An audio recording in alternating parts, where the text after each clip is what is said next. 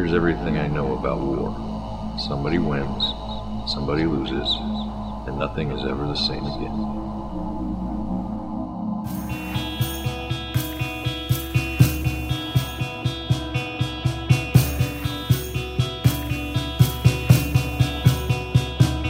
Welcome, everyone. It's Drive Back the Night, an Andromeda series podcast. I'm Ethan Maestri, and joining me at the mic, Ryan Mazzacco. each week we like to take an episode of the series Andromeda. Oh, God! Oh, Ryan! Why the heck did you just attack me? Um, no reason really. Um, no explanation. No, none.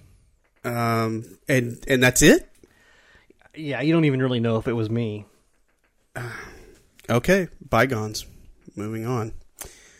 Um, yeah, this week we're going to discuss the episode D minus zero. This is the fourth broadcast episode of Andromeda in the first season. If you're just now joining us, we would like to say go ahead and go back to the first episode of Drive Back the Night and go ahead and watch these episodes along with us, whether it's on DVD or on YouTube. They're all on there. We think that it will really enhance your enjoyment of what we're doing here.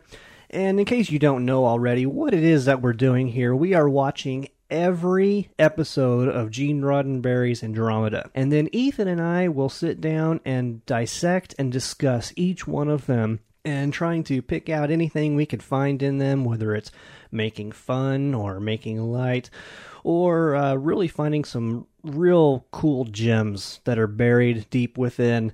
We've we've done all those already. So uh, this week we are, as Ethan said, we are going to discuss D minus zero. I think Ethan may have watched this. Did you watch it? I did watch it. Okay, well, you know what? Why don't you go ahead and tell us what happened? Ryan, here's everything I know about D minus zero. We begin the show with Dylan and Tyr playing basketball. Dylan's trying to teach Tyr how to play. Tyr completely ignores him, completes a technical foul, and then dunks the ball. A signal is detected from a high guard ship from a time before the fall. Dylan orders the ship to go in. Doesn't even change into his uniform, just heads straight to the bridge. While investigating, they are attacked by something. Some random thing that basically appears as a red blip on their screen. They get away with not much damage on the initial attack, just some light residue on Andromeda's hull. They're attacked again, though, later. And in the next attack, they're not so lucky. Beka and Dylan have a disagreement on how things are being handled on the command deck. Later, Dylan decides that it's time to talk to Beka about the chain of command. Beka calls Dylan's experience into question. Later, while showering or after showering, Dylan questions himself and his ability to lead so far removed from his own time. At the same time, Beka's talking with Harper, and she fears Dylan is making a really bad move. Harper, though, with an interesting illustration, explains that it really doesn't matter. We all go splat on the windshield of the universe at some point. Maybe Dylan can keep it from happening sooner rather than later. Now it's time for their second encounter with whatever it is that's attacking them. Dylan gives hard instructions. And so the crew pulls out their 16th generation Oculus Rift goggles and take over their fighters. Tyr gets his fighter out of position, though, disregarding Dylan's orders, and the Andromeda is hit hard. Dylan is very mad at this. Distrust is rampant amongst the top three of the crew Tyr, Beka. They get together and they talk mutiny, but Beka's not quite ready yet. Dylan has a plan to escape the situation, and so he takes the ship into the sun. This move has the effect of turning up the heat on the crew. The crew is suffering from the radiation that the star is putting out. Harper, in particular, is suffering from the radiation. Dylan asks Harper to build a, a device that's going to come into play a little bit later. Harper carries out Dylan's wishes, builds the device, but then immediately collapses upon delivery. It seems that Harper's immune system is particularly shoddy, even in the best of times. And so he, like the rest of the crew, are suffering the effects of the radi- radiation. They have to leave the star soon. It's come time for the Maru's decoy maneuver. And after settling their differences, Beka climbs into the Maru and leaves the ship with the device that Dylan asked Harper to build. It's a decoy device. It makes the ship, the Eureka Maru, look like the Andromeda. The mysterious enemy takes the bait and goes after the Maru. Dylan sweeps in with the crew and the Andromeda at the last second and destroys the ship, never knowing their identities or where these mysterious bandits came from. The end. So I have a question. What's that? Where's Rommie? I'm thinking that the whole time. It's throwing me off my game. Because we just saw in the last episode Harper made Rommie, right? Yes. The android, the Yes. ship's avatar, Yeah. and now She's not there. no, I didn't see her anywhere. No. Hmm. I wonder where she possibly could be. I wonder if maybe she's not actually been made yet. Could that be possible? That's kind of my thought. That is kind of my thought. How in the world is that possible? We just saw her made in the last Well, episode. I, I, I think we might be looking at, you know, something along the lines of the magic of show business. Oh, you mean like some sort of temporal distortion by a black hole? No, not not nothing that, that complicated. No. A flux capacitor? No, I think it's just a scheduling A- issue probably. a phone booth? A phone booth. Yeah. Oh, you know what? Hey, actually, I'm looking at my notes and I think I actually might have the key to the whole thing right here. What you got there? Well, it just so happens the last four episodes that we have done, I have this in my notebook right here in front of me. Uh, this being the fourth episode, the production number on this episode is 101. Okay, so what's the pilot? The the the pilot Mm-hmm. um, Under the Night. under the night is 103. Now that's interesting. Because sequentially, that puts it after the one that we're talking about here, D minus zero. So, all right, all right, everybody, let's just settle down. Let's look at all these. Episode 4, D minus 0, is 101. Okay, what's 102? That's going to be the next episode, right? That we haven't done yet? I would think so. Yeah. Uh, that page is blank. I don't see anything there. Let's go backwards. Um, oh, after 101 would come 102. That's To Loose the Fateful Lightning is 102. That was episode three, yeah. 102 is epo- episode 3. in which Rommie shows up. Yeah. And then 103 is Under the Night, or the very first aired episode of Andromeda. And 104 is The Affirming Flame, the second episode. So if these production numbers are correct as far as when these uh, episodes were made, I don't know if that means when they were written or when they were actually shot, but it appears that this D minus zero was actually the first episode of Andromeda. And and it kind of makes sense when you watch it because really the whole time I'm watching it, I'm thinking this this doesn't feel like where I left the series off at after episode 3 Mm-hmm. I mean, we had uh, we had Andromeda as an as an android. That was the biggest reveal at the end of episode 3 we We're really looking forward to seeing episode four and seeing how Rommie interacts with the crew. She's not there. Mm-hmm. We're we're back to hologram and and display Andromeda AI. Uh, and then the the uniforms. You know, Dylan's back to wearing the old, well, the the old High Guard uniform, which I know he wears a time or two more. But you know, in the uh, the third episode, he had that real snappy black uniform on. You know, which was which he had in the pilot too. So yeah, it all all in all, it feels like we've taken a step backward in the series. Yeah. Now, the way I understand, Andromeda was sold for 42 episodes, right? Yeah, I'm wondering if this if this first episode, if this episode 101, which ended up being D minus zero, the fourth episode in season one, was uh, originally intended to be sort of that pilot episode. Because by this time, we've already got the crew together. We are exploring certain crew dynamics, and so maybe that's kind of they're trying to use that to appeal to some sort of audience, particularly an executive audience, uh, an, ex- uh, an audience that's in charge of something, uh, to try to show what this is what the show is actually going to be about. yeah. And Yeah, it, I mean, I, that's a possibility. I, I'm thinking too. They already knew the, you know, the pilot's the pilot. I mean, you you had your origin story which is what we saw in episodes one and episode two uh, for the crew. And you know, maybe this is they knew that one where the story was going to start, but maybe they couldn't get to film it in time, or maybe they were waiting for something in production. Perhaps I don't know. It, and then this is the result of it, but somehow it's before the third one, mm-hmm. before the introduction of the android, and they it really feels like they didn't know that was coming, you know, because it's it's it's it's conspicuously missing mm-hmm. the missing component. Yeah, uh, I'll, I'll be perfectly honest. I didn't take a whole lot away from this episode, mainly because the whole time I'm thinking, how does this episode get made ahead of everything else? Mm-hmm. You know, why does it look like it's been made ahead of everything else? Well, mm-hmm. now we know because it was made. Uh, well, I mean, based on the production, number, based on production we, number, we, yeah, we, we we can take that and assume that it was made before anything else. Yeah. So really, all we have to look at here is crew interaction, and it's very rough. It's this feels like it should have been played as episode 3 mm-hmm. It really does. Mm-hmm.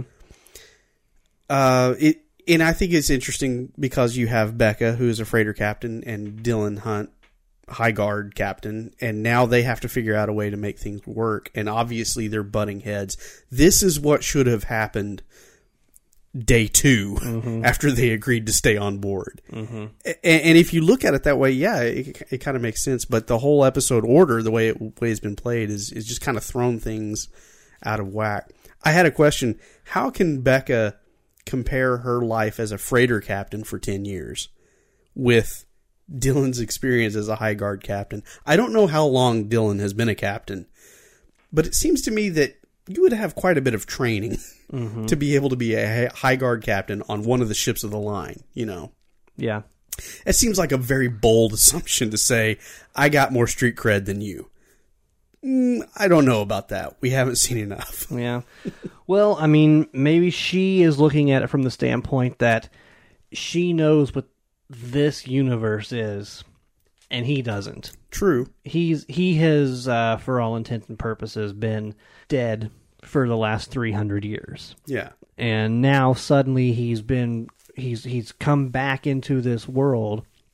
Everything he knows is from that world that universe really 300 years ago. So so maybe that makes her feel like she knows more about what's going. I mean, she in the last episode she had already kind of made the point when they were coming up on the space station with all the kids um, he was expecting, you know, just to see this wonderful system um, and and the station and all this stuff. You know, there's nothing to be afraid of here. And she's like, you know, this this system is infested with Magog. Everybody knows that. And then she realizes, mm, well, almost everybody, except for those of us that have been asleep for 300 years. Yeah. yeah. No, that that's that's a good point. Um, so yeah, I guess on on some level she does have the right to to say, "Hey, you need to listen to me." But at the same time, um, this is a man in charge of a very large warship. He has at least forty nova bombs at his disposal. I mean, you, you would think that she would be a little more uh, tactful about trying to ease him into this universe. Maybe maybe give him a you know sit him down and say, "Hey, here's what's happened." Yeah, Here's well, what you need to pay attention to. And I don't mean to split hairs here, but do we know that he actually has any Nova bombs at this point? Because I mean, again, we're screwing with the the production numbers, yeah, and the timeline. At the end of episode three, we see him load. So when you see episode four, this one that we're talking we about, we know that he has one at the end of episode three. Right? Does he have that yet? Yeah. I don't know. This, the, yeah, this, this, whole this is my problem with this episode. Mm-hmm. Uh, we're, we're, I'm just going to totally uh, jump ahead here and and, and kind of tip my hat as to like or dislike. This this episode feels out of place, mm-hmm. and for that reason, I I'm I have a hard time, you know, putting taking the things that it's it's telling us and, and, fitting it into the timeline because it is out of place. Mm-hmm. Well, and I think what mainly it's trying to do is show us the development of the the crew and their interactions with each other because it's not Beka's not the only one that Dylan has a problem with. Um, it's also Tyr because Tyr goes out of his zone. Um, they're there to play a zone defense against these these ships, or these missiles coming at them, and he goes out of his zone to take care of some missiles that are in Harper's zone, and by doing that, he lets the other missiles come through that he was supposed to have been responsible for. So by going out of his zone to cover the one missile that Harper missed, they end up getting hit by like four of them or something. Okay, because he didn't stick to his assignment. So th- so then he has to have the whole let's let's have a talk with Tyr too. hmm Yeah, yeah. This is very much a let's let's develop the crew. Let's let's let's look at their stories and see how they're going. We we've got them together. Let's see how they interact together. And you know what? I mean, it had to happen. though. I mean, you have these these characters from completely different times, from completely different backgrounds. I mean, you have Dylan who is from 300 years ago from the Commonwealth. He's a high guard officer, the greatest civilization known at that time.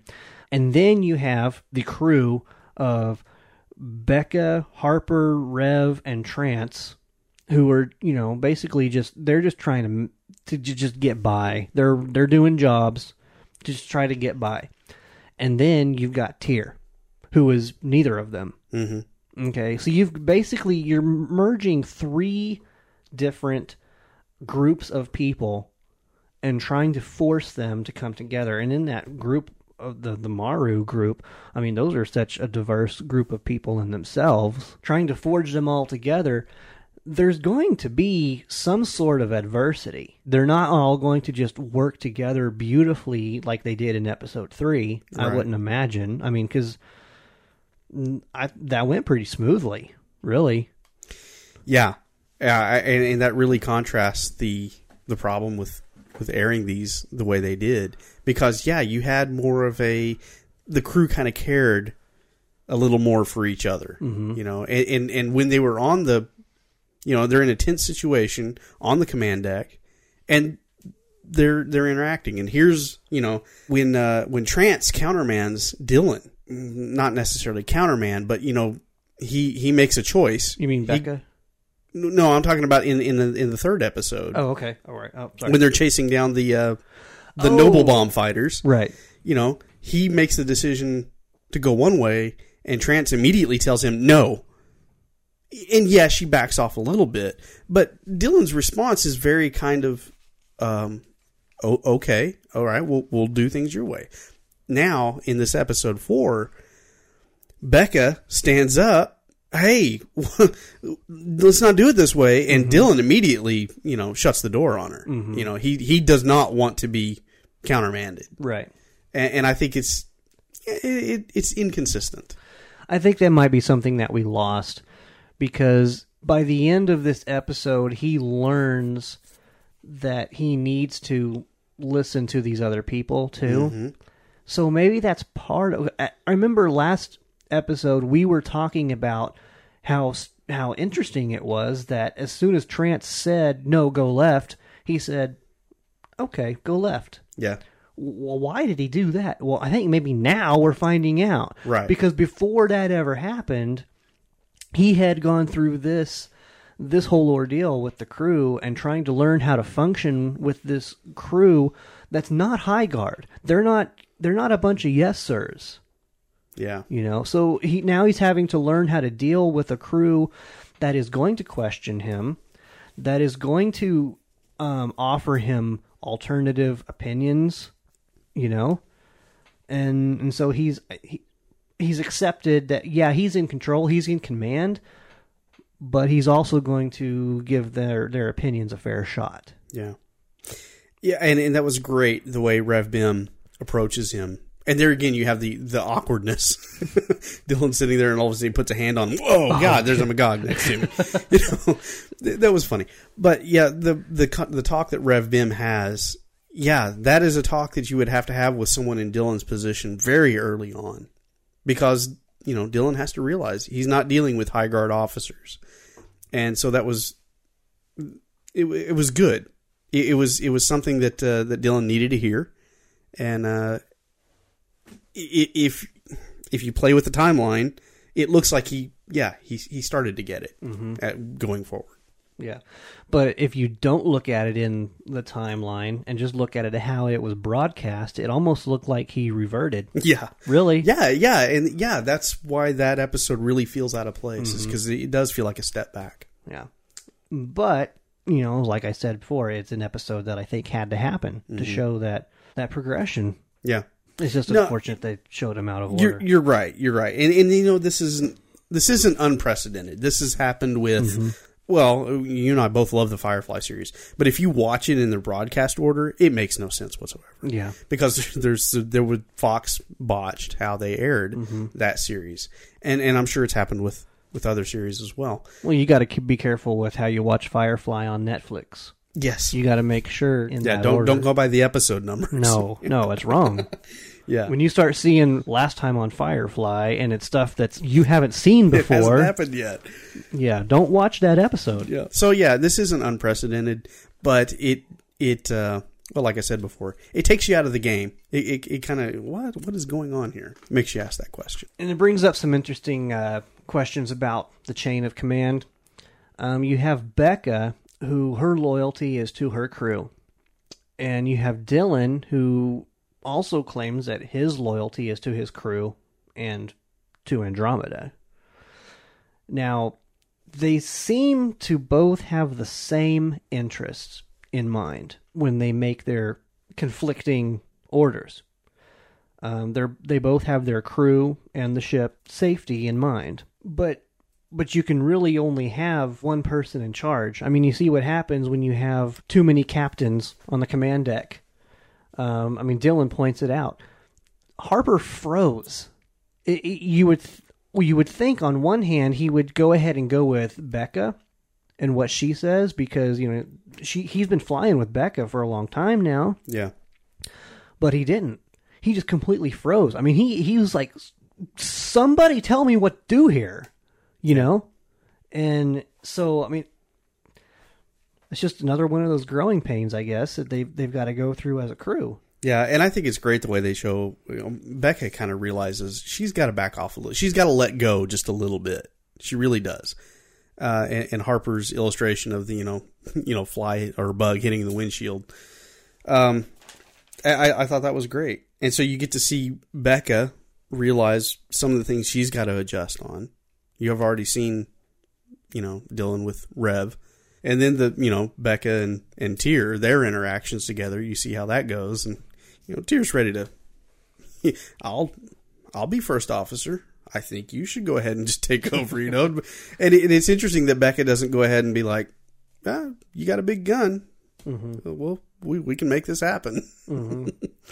Uh, but but she doesn't do it. She doesn't go through with mutiny, and uh, uh, I, I think it.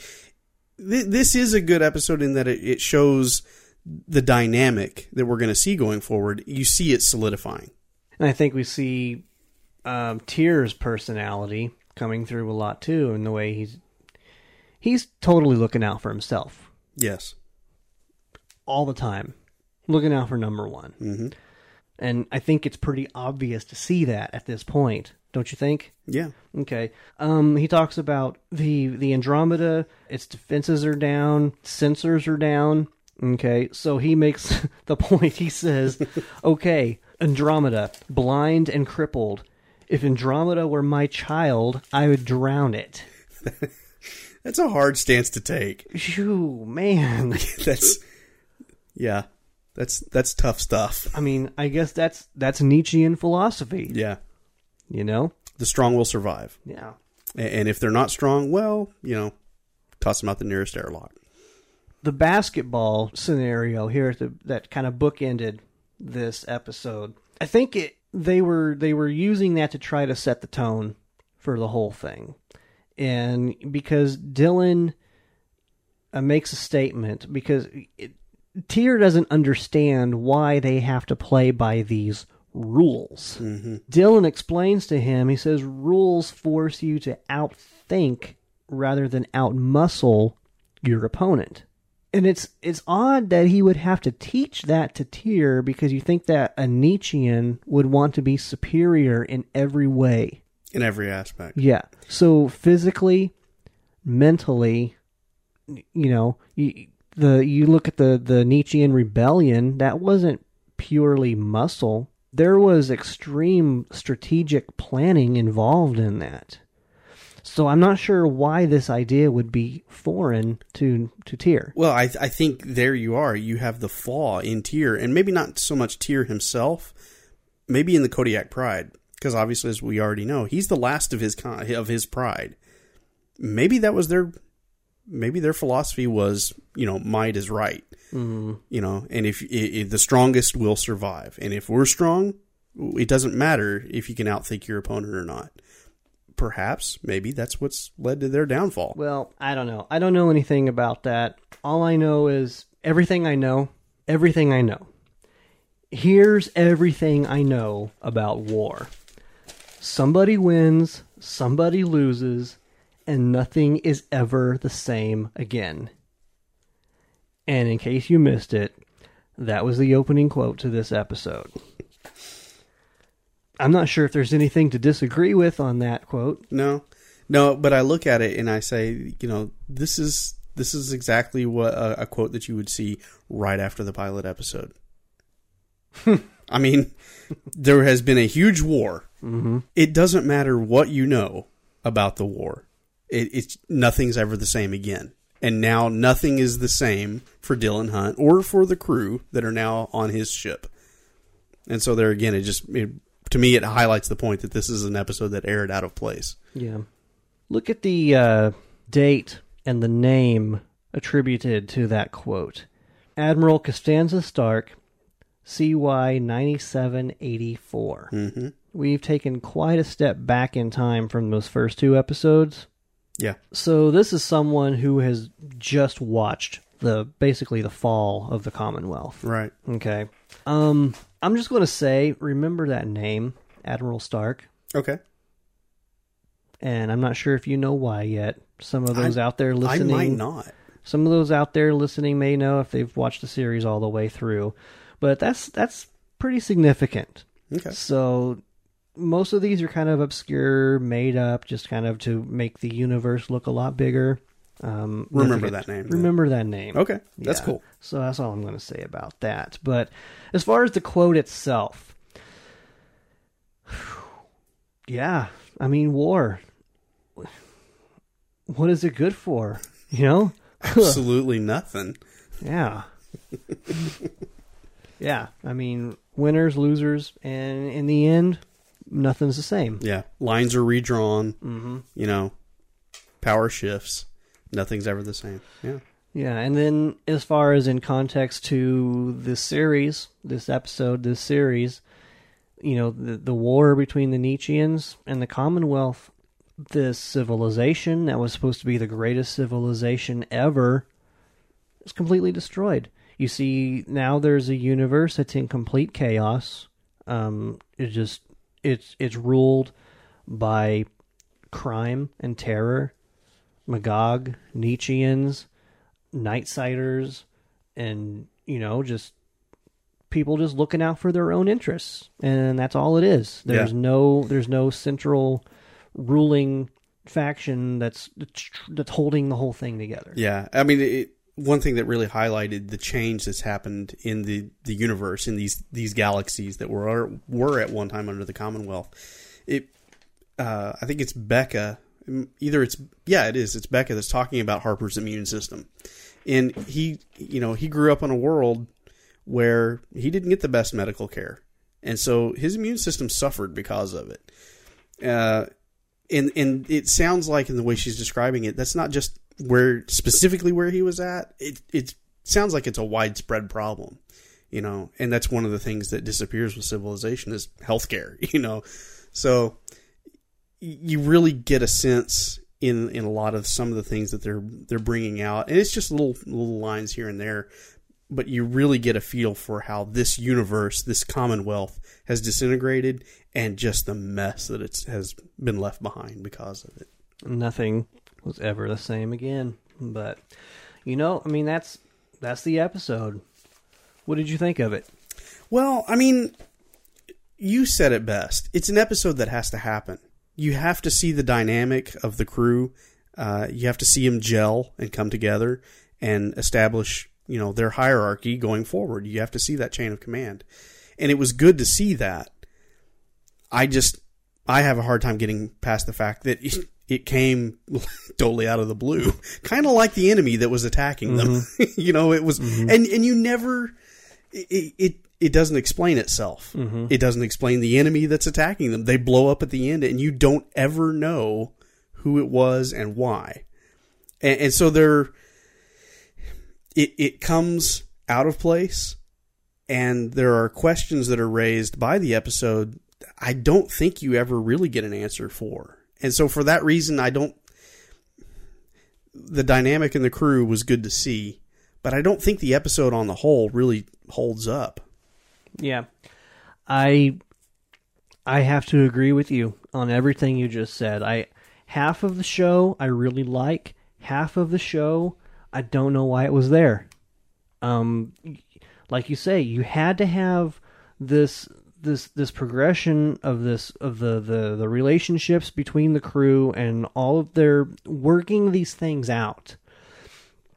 If it had been placed in an arena of relevance, this could have been a fantastic episode. Yes. But as it is, like you said, we have no idea who these attackers are. We have no idea what their motive is.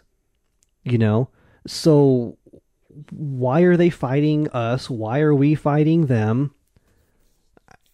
I don't know. Is yeah, that part of it it it really could have been better if they had somehow made it relevant. I think it's probably just they just didn't identify anyone because this was just they I think maybe production number 101 they were trying to sell something. Yeah, I it's a possibility. I don't from what I understand, they didn't do a pilot episode like they do in so many of them now. But to me, this just feels like a pilot episode. Yeah. Yeah. I, yeah, like we said. And so ultimately this this episode really I come away from it it's, apparently you're the same way. It just doesn't feel right Mm-hmm. ultimately. I mean when you're looking at it on the whole. Mm-hmm. Yeah. So I therefore I, you know just come down to it. I I kind of dislike it. Yeah. There's action. There's there's excitement.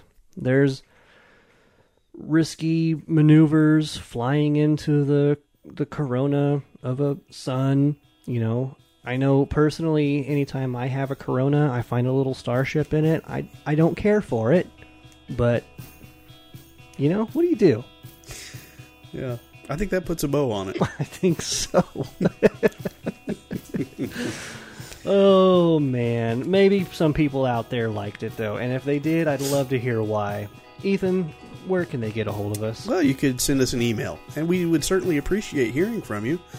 Uh, and you can direct that email to drivebackthenightpodcast at gmail.com. You can comment, you can like us, you can follow us on the other social media. We're on the Facebooks and the Twitters, both of those. We are at the handle Andromeda Pod. We're also on Podbean. We're at andromedaseries.podbean.com. Give us a follow and uh, help get the word out. We'd like to get the, the word out to all the Andromeda fans out there to have nothing to consume as far as Andromeda goes. Yeah, there's kind of a void out there as far as Andromeda podcasts, as we pointed out before. Yeah, one of the reasons why we decided to do this. Uh, we I was going to bring this out too. If you're listening on iTunes, be sure and drop by the, the store there on our site and uh, and and give us some stars. We'd certainly appreciate that. Hey, yeah, we'd like stars. And uh, so we want to thank Age of Geek Productions for again helping us out, and uh, and also thank our friend Tim Kemmerly who provided the voice for the opening quotes. And we'd like to invite you to join us back here next week as we look at the episode Double Helix.